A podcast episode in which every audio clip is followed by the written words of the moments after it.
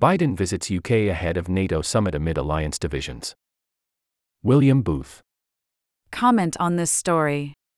London, President Biden kicked off his high stakes visit to Europe with a stop in London, where his meetings on Monday with King Charles III and Prime Minister Rishi Sunak were expected to be among the least contentious of his five day trip. While the war in Ukraine, slugging through its second year, was expected to dominate Biden's trip to Europe, his one day visit to London includes a broader array of topics, including the environment and artificial intelligence. It will be Biden's first meeting with Charles since his coronation, and aides said the two men would use the time to discuss something on which they largely agree the need to boost private sector investment in combating climate change. Biden heads to NATO summit facing fresh divisions over Ukraine. White House officials have sought to project a sense of unity around Biden's five day trip, which will also include meetings at the NATO summit in Vilnius, Lithuania, and a confab with Nordic leaders in Finland. Advertisement. Couldn't be meeting with a closer friend and a greater ally, Biden said during brief remarks Monday, sitting next to Sunak in a garden of 10 Downing. We're doing well, and I think we're moving away in a way that is positive. But our relationship is rock solid.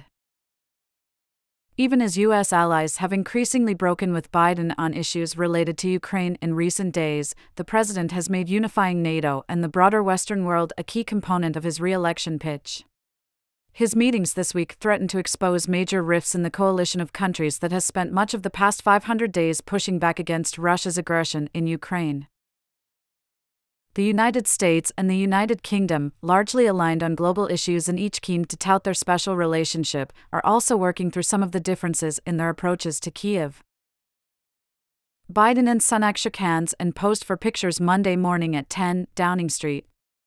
While the two men have met often at various global summits, it was Biden's first time visiting 10 Downing Street as president. The meeting lasted less than an hour before Biden departed to travel about 25 miles to Windsor Castle. Sunak said the two countries stand as two of the firmest allies in NATO and told Biden they would do everything we can to strengthen Euro Atlantic security. Advertisement White House National Security Advisor Jake Sullivan likened Biden's meeting with Sunak, the sixth in the past six months, to the latest entry in a text thread of sorts, in which the two men will be able to update one another on various matters. They will have the chance to compare notes going into the Vilnius summit to talk about the issues on the agenda in Vilnius, to talk about progress in the war in Ukraine, and, of course, to talk about a range of other issues, from China to climate to technology to artificial intelligence, he told reporters Sunday. By contrast, Biden's visit with Charles will be the first time the two men meet since Queen Elizabeth II's funeral in September. Biden did not attend his coronation in May. Analysis A fateful summit 15 years ago hangs over the NATO meeting in Vilnius. A few days after Ukrainian President Volodymyr Zelensky told CNN that the United States should invite his country into NATO now, Biden appeared on the same network to rebuff the request. Advertisement I don't think it's ready for membership in NATO, Biden said in an interview that aired Sunday on Fareed Zakaria GPS. He added that beyond resolving the war with Russia, Ukraine needed to take additional steps to become eligible. NATO is a process that takes some time to meet all the qualifications, from democratization to a whole range of other issues, he said. Others NATO allies, including Britain, have been more forward leaning in their commentary about Ukraine's desire to join the alliance. Sunak said recently that Ukraine's rightful place is in NATO. Biden has pitched what's been dubbed an Israel option, which would commit to give Ukraine a military edge going forward. But that approach has not yet been embraced across the alliance. This strategy is the coward's way out. This is about saying to Ukrainians you should be fighting and dying for democracy, we are not willing to do so said Benjamin Tallis, a research fellow at the German Council on Foreign Relations, which advocates for extending the UK led Joint Expeditionary Force, which includes nine NATO members, to incorporate Ukraine. Advertisement The UK is one of several countries that have publicly opposed the Biden administration's recent decision to provide Ukraine's military with cluster munitions, weapons that are banned by most countries in the world. On Saturday, Sunak told reporters that Britain opposed the use of cluster munitions, noting that the country was a signatory to a convention which prohibits the production or use of cluster munitions and discourages their use. What are cluster munitions, the widely banned weapons Biden is sending to Ukraine? Several leaders who will be at the Vilnius summit have also opposed the decision on cluster munitions. Spain and Canada, for example, have condemned their use in recent days. The weapons are controversial because they can leave unexploded submunitions on the ground long after a conflict, posing a danger to civilians. Biden told CNN he had to be convinced that authorizing their use was the right move.